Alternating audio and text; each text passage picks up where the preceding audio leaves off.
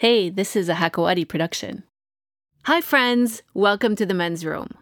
Audiobooks. Tried one yet? If so, you're one of the 500 million people around the world who are getting their reading done without ever having to pick up an actual book.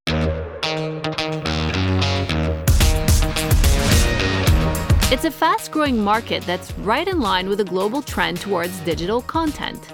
Physical books still represent 60% of all publications sold globally, but that's shrinking as you might imagine. The global audiobooks market is expected to be worth $3.3 billion by the end of 2020, based on an incredible current annual growth rate of 25%. In fact, this category has grown consistently every single quarter since 2012. My guest today is the CEO and co founder of Kitab Sawti, the world's largest Arabic audiobooks library, accessible through their app. The company was recently acquired by Sweden based Storytel, one of the top streaming services for audiobooks and ebooks in Northern Europe. Please welcome to the show Sebastian Bond. Hello, Mr. Bond. Hello. How are you? I'm great. You have the best name, by the way. I'm sure you hear that all the time. Thank you very much. Never heard it before. Never, I'm sure.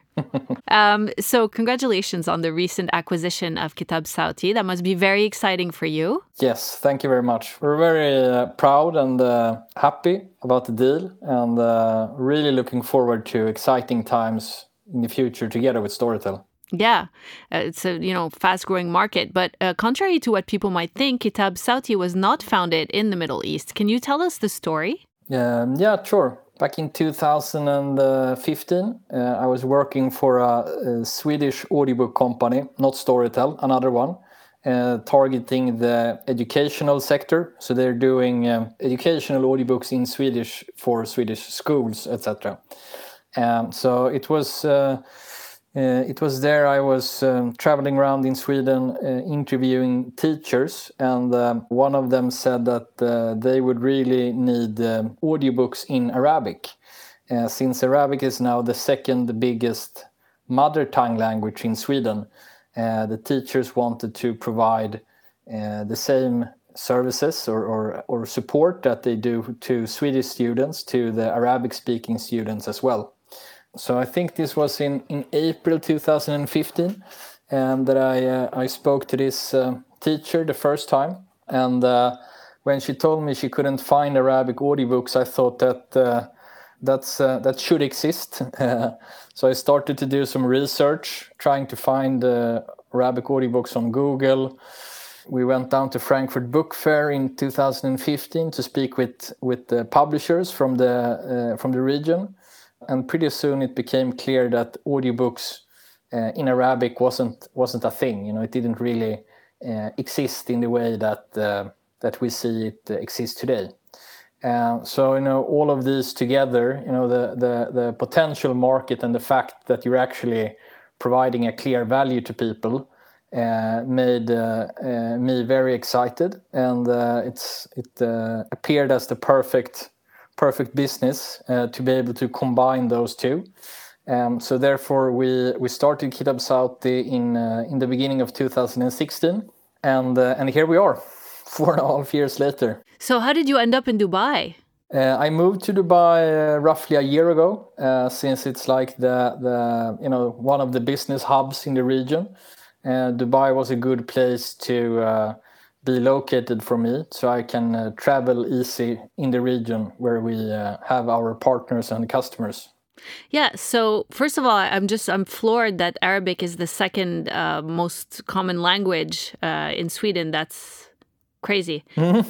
It passed Finnish in 2015. Is that because of all the uh, the Syrian refugees, or what's what's causing this? Yeah, mainly. I mean, you have a, a fairly large Arabic speaking population in Sweden before as well. Uh, but then the situation in Syria and everyone that came uh, to Sweden, uh, that, uh, that was the tipping point, so to speak. Yeah.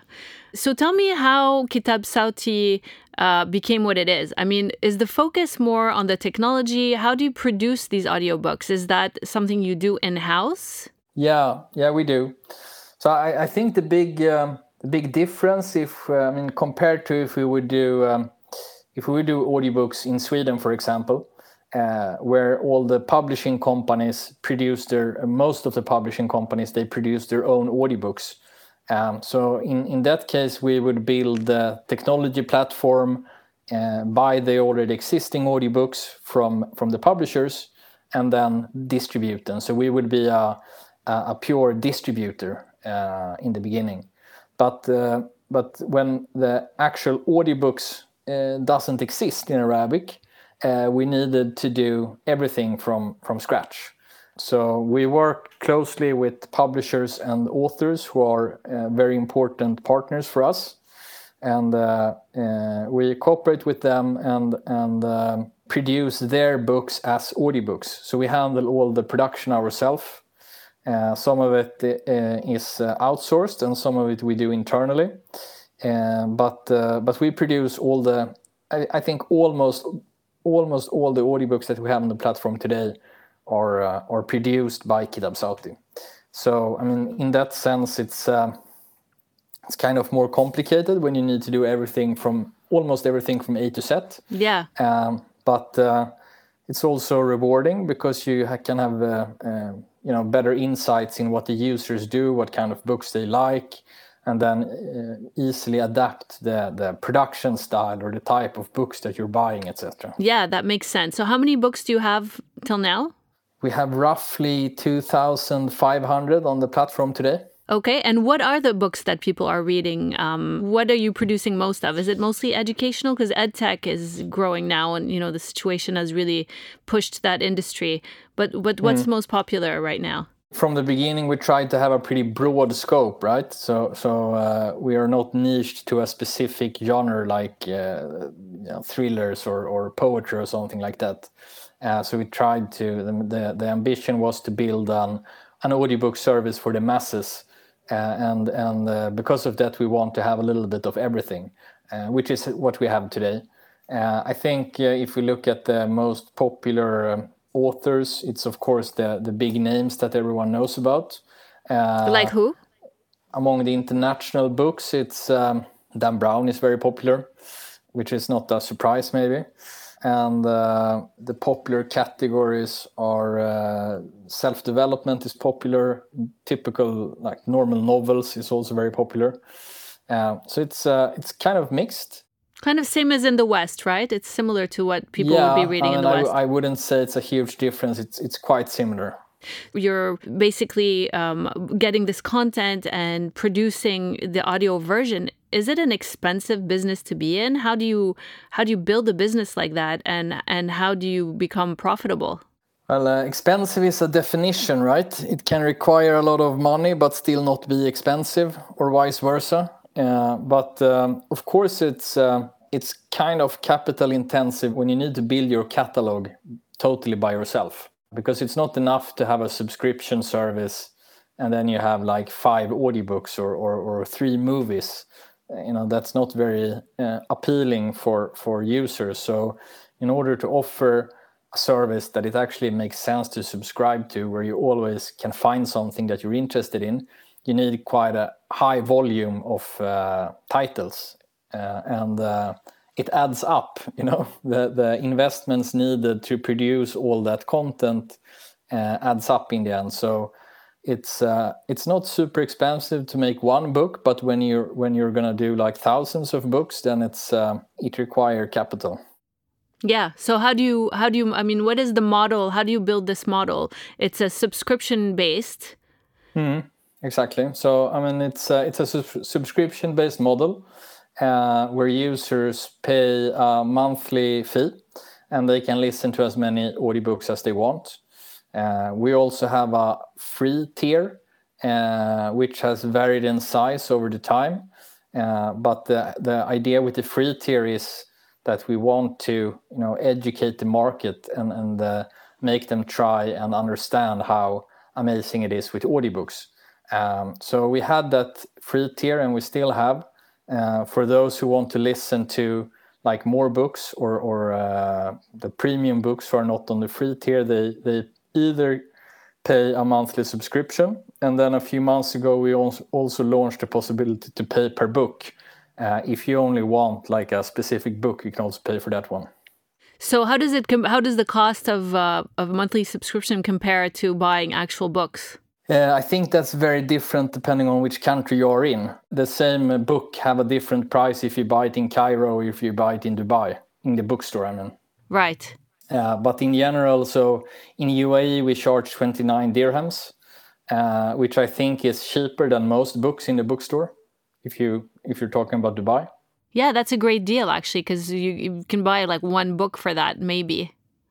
Or probably yeah, exactly. not even barely. right yeah barely yeah. a small paperback yeah so it's not a bad deal exactly. are you uh, what are the, some of the challenges because we know that in this market um, a lot of people don't have you know online payment uh, capacity has that been an issue and is it changing I think it it uh, was a bigger issue a few years ago. Uh, I think the payments uh, are still a challenge, but I have a strong belief that that will uh, uh, develop over the next years.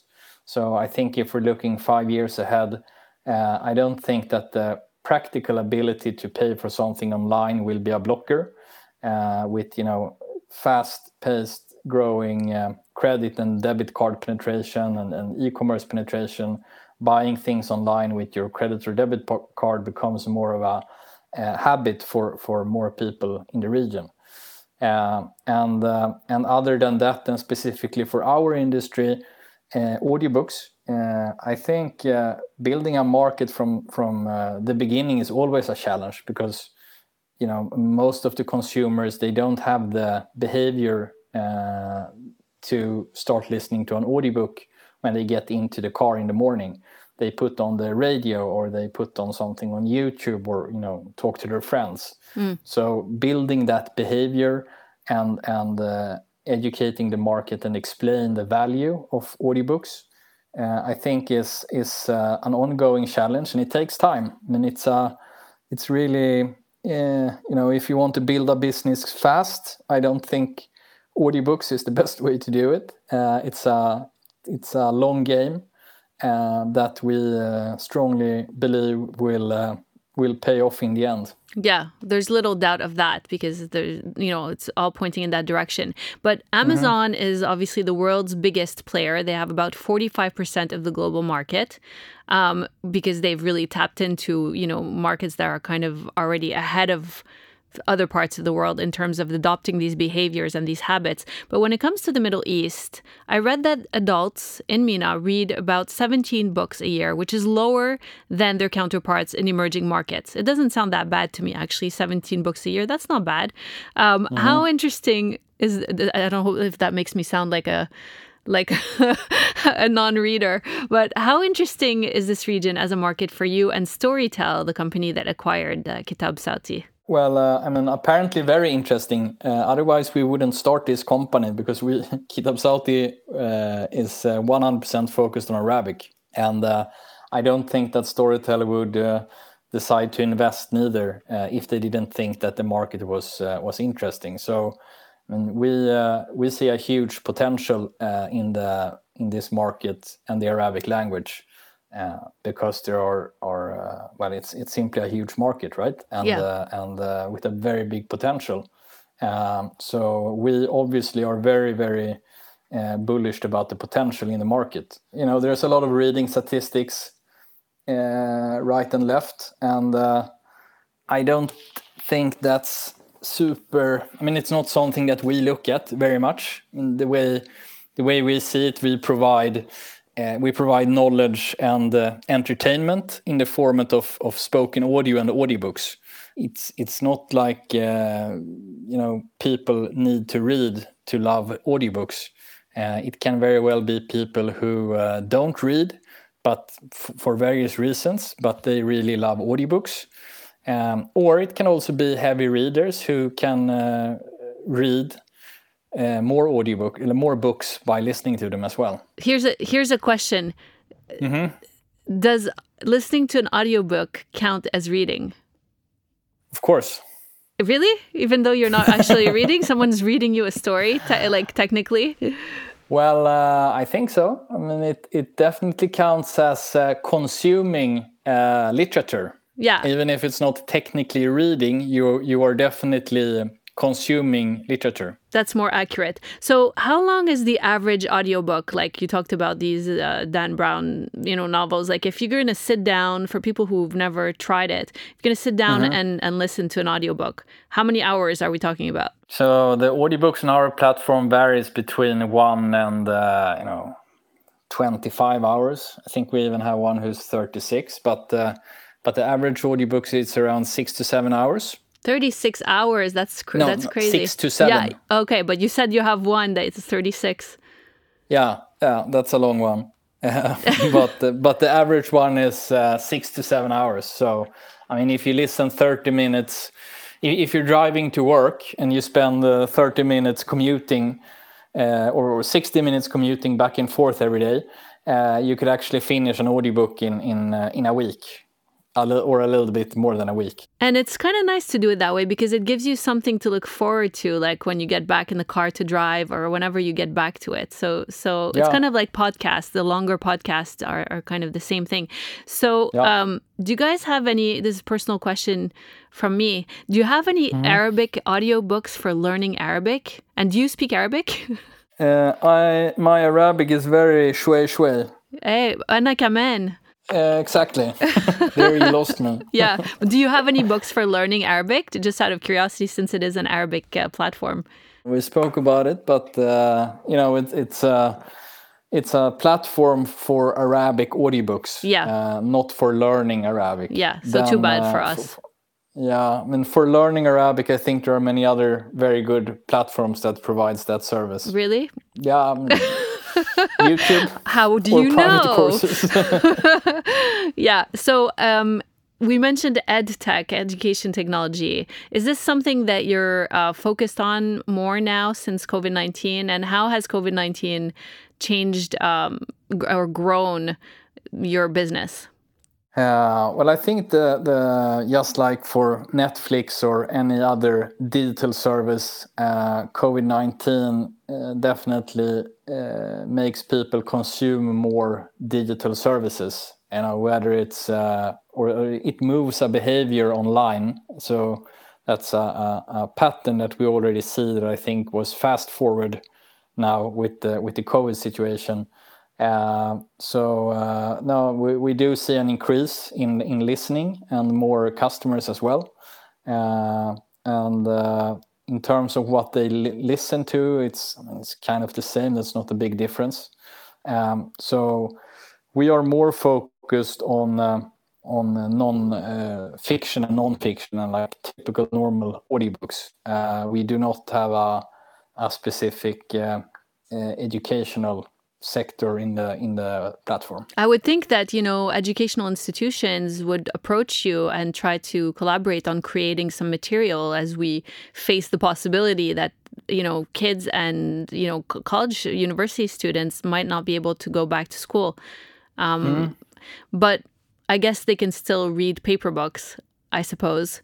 But there's something about putting it all, you know, together in an interactive way when you're already doing stuff online. It would make sense. But perhaps that's, uh, you know, in the near future. Um, mm-hmm. So, how will this new uh, investment?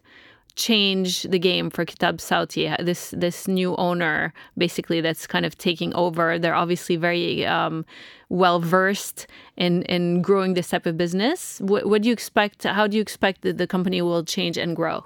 Yeah, well, I mean, uh, I think our vision stays the same. Uh, now, when when uh, Kitab Sawti and uh, and Storytel becomes one, uh, it's a it's a marriage that we recently went into, and we don't have uh, all the details set yet of exactly how it's going to be done. Uh, but uh, obviously, being a part of a bigger organization opens up many possibilities. There's a lot of knowledge and learning from Storytel's side after launching in, I think, they have are present in almost 20 markets now.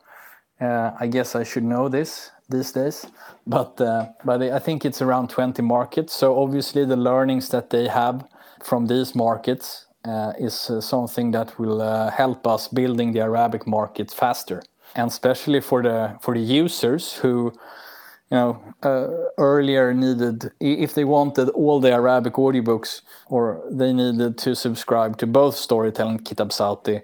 But moving forward, when we put the two catalogs together, it will be a much better service to the users that can add more value for the same money as before. So I hope that, that these things combined uh, will uh, support to build the, the Arabic audiobook market faster than if we would do it separately. Yeah, for sure. Um, I miss libraries, though. I'm not gonna lie. You know, Th- That's okay. Those were the days. What's going to happen to yeah. all those nice librarians? You know, the ones that are always hushing people. Well, I don't think that that the audiobooks are uh, in any way competing with uh, libraries or or uh, normal books. I think it's just two different ways to uh, consume really uh, literature. Uh, yeah. Really, I, I I don't know. I mean, you're the expert, but I feel like once you convert to you know audiobooks you might tend to, you know, consume less paper books. I mean, how many books is one person going to consume, right? I mean, for me personally, it's actually the opposite, I think. Since I started to listen more to audiobooks, I think I read more. I just do it at different occasions. Uh, when I'm going to bed, I'm I'm reading a physical book uh, because I think it's nice. Mm-hmm. And uh, if I'm uh, driving or walking, I'm listening to audiobooks or podcasts. Hmm. So uh, I mean, you could also argue that it uh, it will actually increase the general interest for uh, books in the region, right? Yeah. Uh, and then then you can have an increased consumption, an increased market as a whole, uh, which which I believe in. But uh, we'll see. Well, on that lovely note, I really like that. Thanks so much for joining us. I know you're expecting a baby any minute now. Um, well, yeah. not you, not you physically, I guess. no. boy or girl? Uh, it's a boy. Are you gonna name him James? if you say so, I listen to you. You you do? Okay, let me know. Keep us posted. I'm sure. Yeah, I will. I'm sure whatever he is, he's a, a lucky kid with a dad who's uh, doing something uh, meaningful. At least for the Middle East, and uh, thanks for what you've been working on, and looking forward to see where what happens uh, as you uh, move forward. Shukran. Thank you very much. That's it, everyone. Thanks for joining us today. Be sure to click that subscribe button on your way out so you'll know what's coming up next. And check us out on social media. Take care.